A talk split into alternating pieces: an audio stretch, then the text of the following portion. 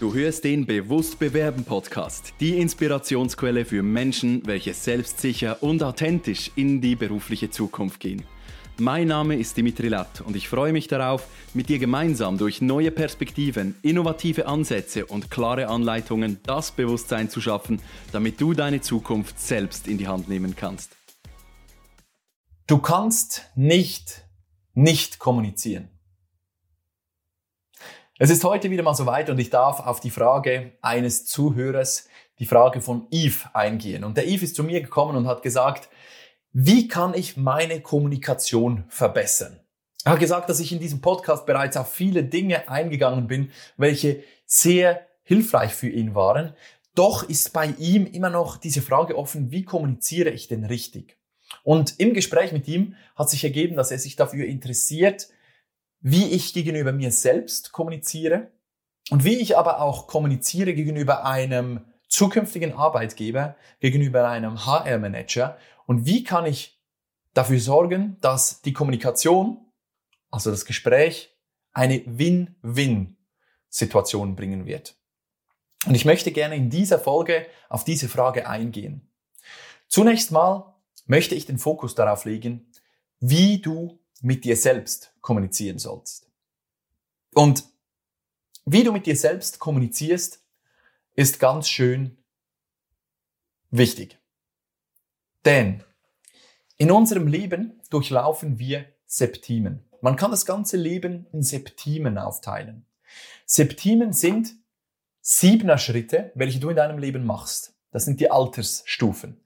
Wir leben, und zwar kommen wir auf die Welt leben unsere erste Septime, bis wir sieben Jahre alt sind. Die zweite Septime ist sieben bis 14, 14 bis 21, 21 bis 28 und so weiter und so fort. Und wie wir mit uns selbst kommunizieren, wird definiert in den ersten 14 Jahren unseres Lebens. In den ersten 14 Jahren unseres Lebens gibt es ganz schön viel zu lernen für uns. Und in den ersten sieben Jahren durchlaufen wir noch drei kleine ausschlaggebende Phasen, welche uns formen. In der ersten Phase, im Alter von circa 0 bis 2 Jahren, haben wir kein Bewusstsein. Wir kommunizieren nicht. Wir wissen nicht, dass wir existieren. Wir sehen zwar unsere Hände, aber wir sind uns nicht bewusst, dass wir ein Lebewesen sind und einen Beitrag auf dieser Welt leisten. Im Anschluss an dieses fehlende Bewusstsein wird irgendwann das Es-Bewusstsein gebildet. Das heißt, wir wissen, wir sind etwas, aber wir identifizieren uns noch nicht mit dem, was wir aktuell sind. Und das ist dann dieser Moment, in dem ein kleines Kind zur Mutter kommt und sagt, Mama, die Anna möchte ein Eis. Und dieses Mädchen heißt Anna. Also sie erzählt der Mutter, dass das Kind in mir eigentlich ein Eis möchte. Und irgendwann findet dann dieser Wechsel statt, wo Anna merkt, hey, wow, ich bin Anna. Ich bin jemand. Und ab diesem Zeitpunkt fangen wir an, die Dinge persönlich zu nehmen. Studien haben ergeben, dass wir in unseren ersten Lebensjahren 100, mehrere hunderttausend Male das Wort Nein hören. Tu das nicht, leg das hin, bitte mach das nicht, du sollst das doch nicht tun und einfach diesen negativen Impuls wahrnehmen. Und auch wenn ein Kind darauf nicht reagiert, ein Kind bis im Alter von sieben Jahren ist wie ein unbeschriebenes Buch. Es ist abhängig davon, dass es in einem Umfeld aufwächst. Es ist abhängig von der Anerkennung und von der Zuneigung von anderen Menschen. Und du kannst dir das vorstellen wie ein Buch, welches auf den Seiten noch nichts stehen hat und dieses Buch wird nun beschrieben von den Menschen, welche es formen. Dieses Kind ist also so, dass wenn wir diese leeren Seiten vor uns haben, dass alles ungefiltert auf diesen Seiten haften bleibt. Was heißt es also nun, wenn der Vater kommt und sagt, ach weißt du, du kannst das nicht, du bist dafür zu klein. Es bedeutet, ich kann das nicht, ich bin zu klein. Und das wird auch so in diesem Buch geschrieben. Was bedeutet es, wenn der Onkel kommt und zu einem Kind sagt, ja, was möchtest du denn irgendwann werden? Es wird die Frage geschrieben, was möchtest du denn irgendwann werden? Was man aber auch aus dieser Frage heraushören kann, ist, dass man aktuell noch nichts ist. Und diese kleinen Dinge, welche diese Menschen, welche dich geformt haben, einfach nicht verstanden haben, weil sie es nicht gekannt haben, haben dich zu dem gemacht, was du heute bist. Ich hatte eine Klientin und sie hat mir gesagt, dass ein Dozent in der Universität, in der sie studiert hat, irgendwann mal zu ihr gekommen ist und gesagt hat, wissen Sie, mit dieser Leistung werden Sie keinen goldenen Preis gewinnen. Fokussieren Sie sich lieber auf das einfachere Fach, welches wir hier haben. Und das war dann vielleicht 20 Jahre später, als ich mit dir im Coaching gesessen habe und sie mir erzählt hat, welche Gefühle und Emotionen sie gegenüber diesem Dozenten hat. Das sind Jahrzehnte vergangen seit dort.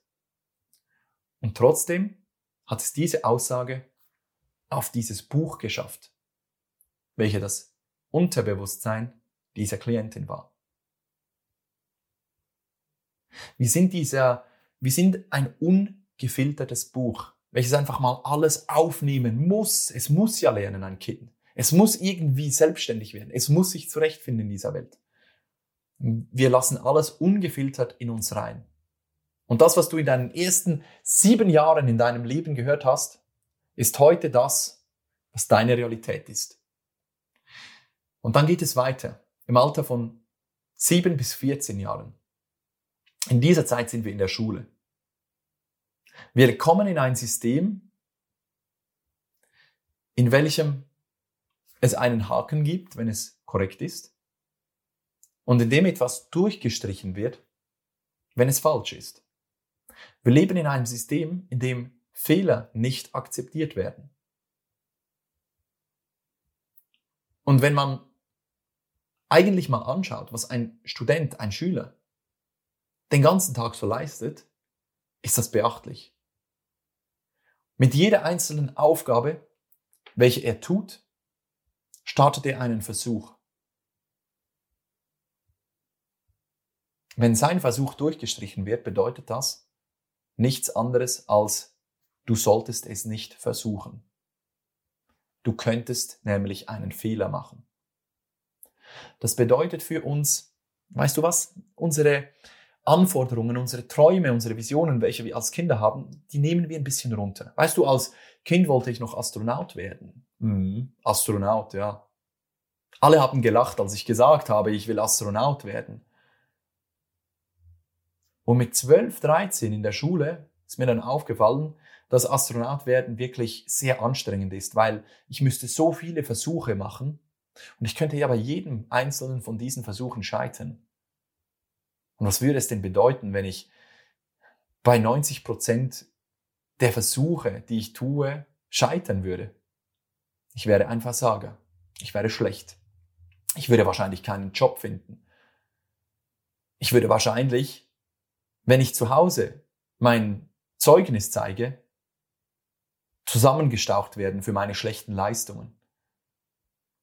Und aus diesem Grund schraube ich lieber einmal meine Erwartungen an mich selbst ein wenig runter.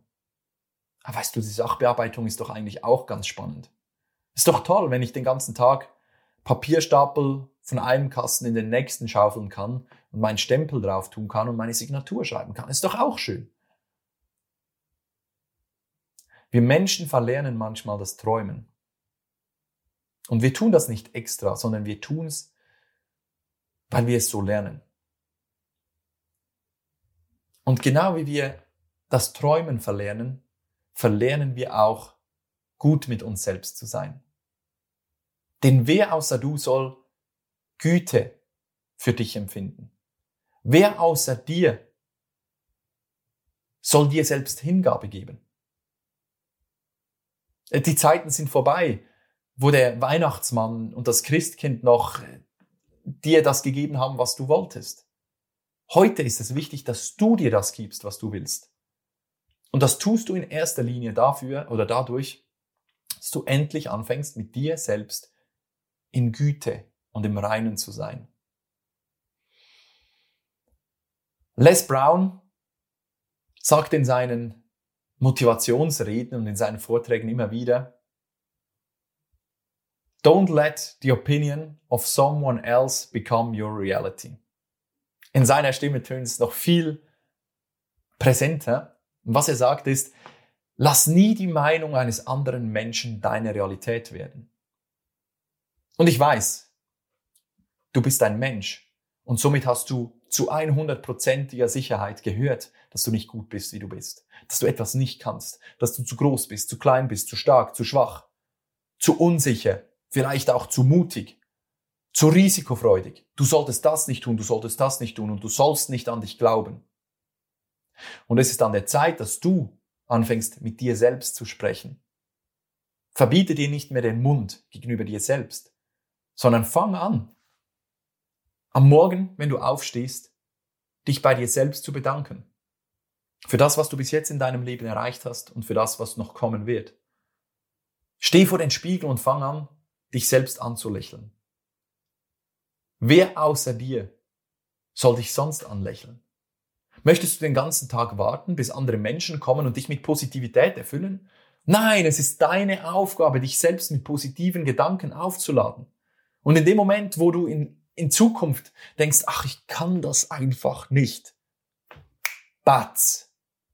In diesem Moment ist es deine Aufgabe zu kommen und zu sagen, ich schaffe es. Jetzt erst recht.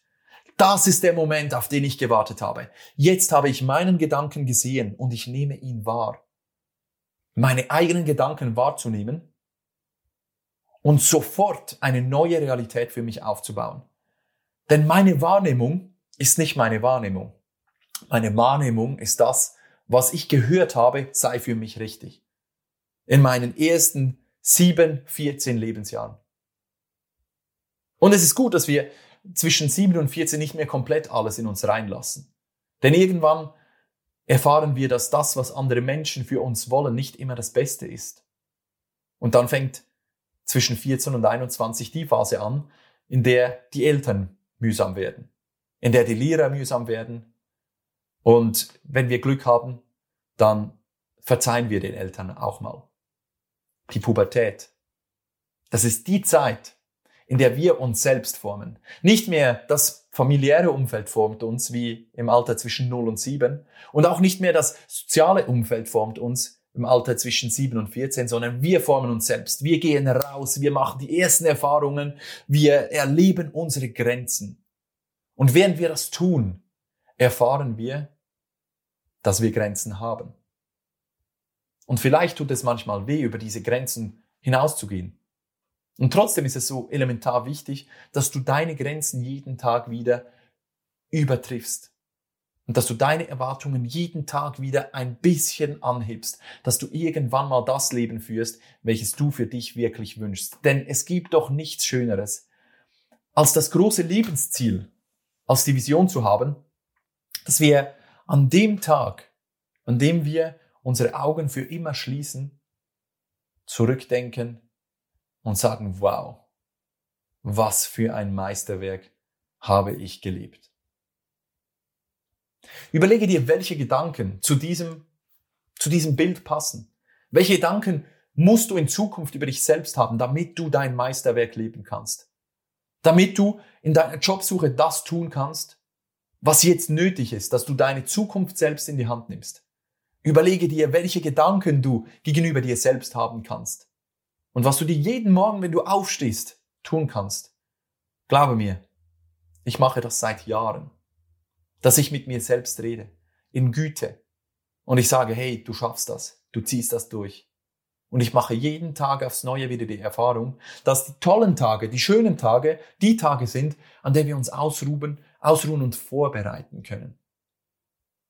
Und die schlechten Tage, die Tage, an denen es so richtig mühsam ist, das sind die Tage, die ich liebe, weil dort findet das Wachstum statt. Und wenn du die, an diesen Tagen gebückt zur Arbeit gehst oder gebückt auf die Stellensuche gehst oder gebückt zu deiner Partnerin oder deinem Partner gehst oder gebückt nur schon zum Kiosk gehst und dir irgendwas kaufst dort, wenn du gebückt durch diese Tage gehst, dann verpasst du das komplette, was das, das, das komplette Wachstum, das dir das Leben in diesem Moment ermöglichen möchte. Du nimmst dieses Geschenk nicht an, nein, du wirfst es auf den Boden und du trittst darauf herum. Also nimm dein Leben in die Hand und fang an, positiv mit dir zu reden, denn du schaffst es. Du bist ein Schöpfer. Du kannst es. Ich glaube an dich. Weil jeder einzelne Mensch auf diesem Planeten das Potenzial birgt, sein eigenes Leben zum Meisterwerk zu machen. Ich weiß nicht, wie du dein Leben zum Meisterwerk machen willst, aber ich weiß, dass du es kannst. Denn sonst wärst du nicht in dieser Situation und würdest mir zuhören. Und wenn du auf einen Impuls wartest, hier ist er. Tu es einfach. Also fang an mit dir selbst positiv zu reden und dich selbst als das zu sehen, was du bist, nämlich ein Natur der Wunder und ein Geschenk für diese Welt. Das ist mein Beitrag dazu, wie ich mit mir selbst spreche. Lass uns aber noch dazu eingehen, darauf eingehen, wie du denn mit einem Gegenüber sprichst. Und ich habe die Geschichte schon mal erzählt, aber ich möchte nochmals darauf zurückkommen. Als ich im Callcenter gesessen habe und Zeitschriften verkauft habe. Ich war jeden Tag zwischen 60 und 120 Mal mit einem Klienten verbunden, der jetzt die ehrenvolle Aufgabe hatte, bei mir eine Zeitschrift zu bestellen. Und meine Abschlussquoten waren immer so mittelmäßig bis gut. Und irgendwann habe ich dann mich angefangen, dafür zu interessieren, was ich denn sagen kann, damit ich einen Einfluss auf mein Gegenüber habe. Und ich habe Verkaufsschulungen gehört. Ich habe Stunden, wahrscheinlich hunderte von Stunden Verkaufsschulungen gehört auf YouTube. Ich habe Verkaufsseminare besucht. Ich habe Schulungen gemacht. Und ich habe herausgefunden, dass Verkaufen einfach nur eine Frage der Persönlichkeit ist. Und die Frage der Persönlichkeit, die hat sich bei mir dann angefangen zu zeigen. Der Erfolg aus der Persönlichkeit heraus, der hat sich bei mir angefangen zu zeigen, als ich nicht mehr für mich verkauft habe. Ich habe nicht mehr angerufen bei den Menschen, um für mich einen Verkauf zu schaffen, sondern ich habe angerufen bei den Menschen aus einem ganz anderen Aspekt. Ich wollte ihnen nicht mehr einfach nur eine Zeitschrift verkaufen, um eine Abschlussquote zu, zu schaffen, sondern ich wollte ihnen anrufen, ich durfte ihnen anrufen, um dafür zu sorgen, dass diese Menschen, welche das Telefon abgenommen haben, abgenommen, das ist wieder mein schweizerdeutscher Akzent hier, welche das Telefon entgegengenommen haben, ich habe dafür gesorgt, dass diese Menschen beim Auflegen eine bessere Stimmung gehabt, gehabt haben als noch vor dem Telefonat. Und das war meine absolute Leidenschaft. Deswegen habe ich es auch ein Jahr und drei Monate durchgezogen. Und auch wenn ich in dieser Zeit nachgerechnet habe, dass etwa 54.000 Nein-Impulse auf mich eingeprasst sind, habe ich diese Zeit als wunderbar in Erinnerung, denn ich habe wirklich mit den Menschen tolle Gespräche am Telefon geführt. Und durch was wurde das möglich? Ich habe mein eigenes Gut, welches ich aus diesem Telefonat haben wollte, also der, der Grund für das Telefonat, ich möchte etwas gewinnen, habe ich losgelassen. Und das hat meine kommunikativen Fähigkeiten um mehrere Ebenen nach oben gebracht. Ich habe nicht mehr angerufen, um mir selbst die Tasche zu füllen, sondern ich habe angerufen, um dem Menschen ein Geschenk zu geben. Und es hat sich bei mir so eingebürgert, dass aus jedem Telefonat, aus jedem Gespräch, aus jeder Begegnung, aus jedem Chat, den ich führe in meinem Leben, dass ich mir das Ziel setze, dass die Menschen etwas Positives von mir in Erinnerung haben, eine Inspiration erhalten, ein Funke erhalten, wenn das nötig ist für ihr Leben und plötzlich hat sich bei mir alles angefangen aufzutun. Angefangen aufzutun. Es haben sich mir Türen und Tore geöffnet. Ich bin mit den Menschen in Kontakt gekommen, mit denen ich in Kontakt kommen wollte und auch musste, um Wachstum zu leben. Und das ist etwas, was ich dir in der Kommunikation mit anderen Menschen ans Herz legen möchte. Kommuniziere nicht mehr aus dem Ego heraus, aus Eigennutzen heraus, sondern kommuniziere so, dass der andere etwas dadurch gewinnt. Beispiele dafür. Aus dem Ego heraus kommuniziert ist, wenn du in einer Firma anrufst und fragst, guten Tag, ich wollte gerne mal nachfragen, wie es mit meiner Bewerbung aussieht und wie weit Sie in Ihrem Bewerbungsprozess schon sind. Bedeutet, ich wollte nachfragen, wie es mit meiner Bewerbung aussieht und wie Sie den Bewerbungsprozess aktuell vorantreiben. Ich will meine Bewerbung und Sie müssen mir jetzt Rechtfertigung geben, warum es so lange dauert, bis meine Bewerbung bearbeitet wird. Ich will keine, keine Rechtfertigung von meinem Gegenüber hören.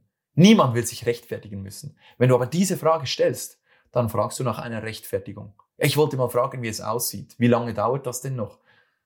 Man kann gerade, man kann gerade gut, gerade so gut anrufen und sagen, schauen Sie, ich habe mich bei Ihnen beworben, ich bin gestresst und ich möchte gerne ein, eine Stelle, deswegen sagen Sie mir bitte, ob es passt oder nicht. Das ist das, das ist diese Information, die da transportiert wird. Wenn du also kommst und in Mehrwert denkst, dann tust du dann machst du gar kein solches Telefonat, weil du weißt, dass es respektlos ist. Es ist nicht wertschätzend und es bringt deinem Gegenüber nichts als Zeitverlust, als Fokusverlust. Denn diese Person ist vielleicht gerade am Schreiben einer E-Mail, am, am Telefon mit einem Kunden, ruft dich dann zurück, müsste eigentlich noch etwas aufschreiben, ruft dich zurück und du fragst, ja, wie sieht das aus mit meiner Bewerbung? Ich wollte sagen, dass ich motiviert bin. Und schon wieder geht's nur um dich. Ich wollte sagen, dass ich motiviert bin. Ich bin interessiert an ihrer Stelle. Ich, ich, ich. Immer nur ich. Die Menschen kommunizieren immer nur aus der Ego-Perspektive. Ja, was gewinne denn ich, wenn ich das mache? Ja, wie, wie, wie viel werde ich dann verdienen? Nein, wir fragen, darf ich denn fragen, welches Budget denn Sie für diese Stelle vorgesehen haben, damit wir jetzt gemeinsam am Telefon herausfinden können, ob ob das, was, was ich einzubringen habe, auch etwa in diesem Rahmen liegt, was Sie für diese Stelle budgetiert haben. Denn ich weiß, dass meine Dienstleistung so und so viel wert ist. Und lass uns doch mal schauen, ob dieses Budget und meine Vorstellung dem, von dem, was ich denke, dass ich wert bin am Markt, übereinstimmt. Weißt du, wenn du ein Vorabtelefonat machst, dann musst du keine Lohnverhandlung führen. Weil dann schickst du deine Bewerbung nur noch bei den Stellen, die auch das Budget für deine Stelle haben. Du wirst nicht mehr zwei, drei Wochen da sitzen und warten. Du musst keine Excel-Tabellen mehr führen. Welche Firmen haben noch eine, eine Bewerbung von dir vorliegen und Systeme schaffen, damit du nicht mehr vergisst, nach drei Wochen anzurufen. Lass doch das einfach sein und fang doch an, in Mehrwert zu denken. In dem Moment, wo du mit anderen Menschen darüber sprichst, welche Möglichkeiten daraus entstehen, wenn wir gemeinsam als Team arbeiten, wenn ich für deine Vision arbeiten darf, und wenn du mir das gibst, damit wir gemeinsam das Tollste kreieren können, was wir uns überhaupt vorstellen können, dann fangen wir an, eine Partnerschaft aufzubauen. Und das ist das, was du möchtest. Du möchtest nicht in einem Vorstellungsgespräch sitzen und dich fühlen, als ob du dich verkaufen möchtest.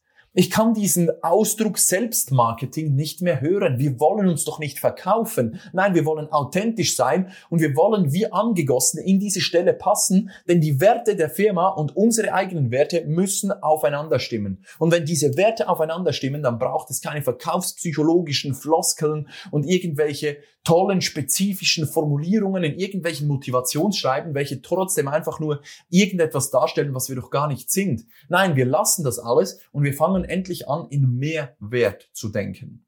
Wenn du also mit anderen Menschen kommunizierst, sprich nicht mehr von dir, sondern sprich von dem, was, das, was die Firma gewinnt. Sprich nicht mehr von dir und deiner Situation, deiner misslichen Lage, denn es wird dich niemand einstellen, weil du arbeitslos bist und weil du finanzielle Probleme hast oder weil du jetzt schon ein halbes Jahr arbeitssuchend bist und weil die Krise so schlimm ist. Die Leute stellen dich ein wegen deiner Positivität, wegen deiner Zuversicht, wegen diesem Drive, den du mitbringst, weil du mitdenkst für die Firma, bevor du überhaupt dort arbeitest.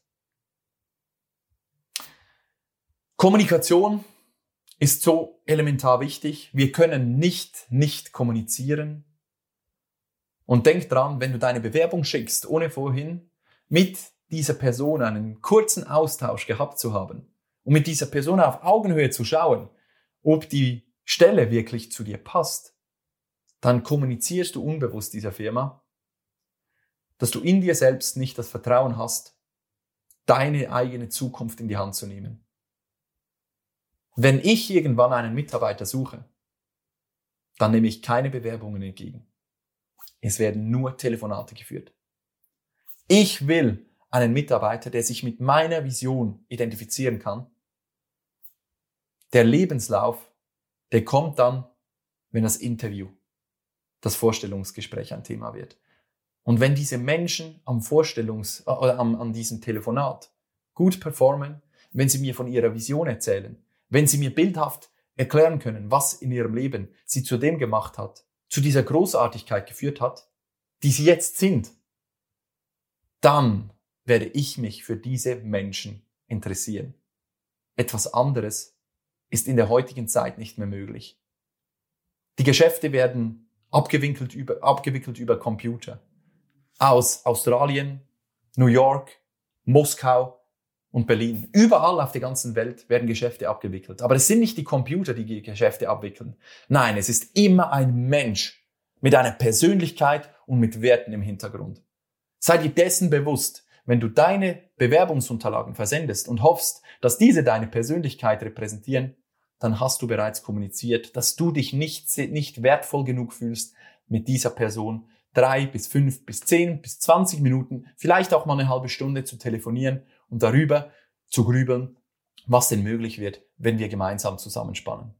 Ich wünsche dir ganz viel Spaß bei der Umsetzung des Gehörten. Fang an, dich selbst gut zu behandeln, gut zu dir zu reden und in, mit deinem Gegenüber den Mehrwert zu finden, den beide Positionen, beide Seiten haben, wenn es zu einer partnerschaftlichen Zusammenarbeit kommt. Viel Erfolg bei allem, was du tust. Vielen Dank, dass du auch in dieser Episode wieder mit dabei warst. Hast du Fragen oder Anregungen? Dann nutze gerne die Kommentarfunktion dieses Podcasts oder schreibe mir direkt via LinkedIn oder E-Mail. Gerne gehe ich dann in weiteren Folgen auf deine Fragen ein. Wenn du gerade anstehst, dich der Absagenfrust demotiviert und du noch schneller deinen nächsten Karrieresprung vollziehen willst, dann bin ich gerne für dich da. Lass uns doch gemeinsam individuell auf deine Situation eingehen. Ich freue mich, wenn du dir im Kalender im Link in den Show Notes deinen Termin auswählst und wir uns persönlich kennenlernen. Buch dir jetzt dein kostenloses Kennenlerngespräch, damit wir zusammen Klarheit für deine nächsten Schritte finden können.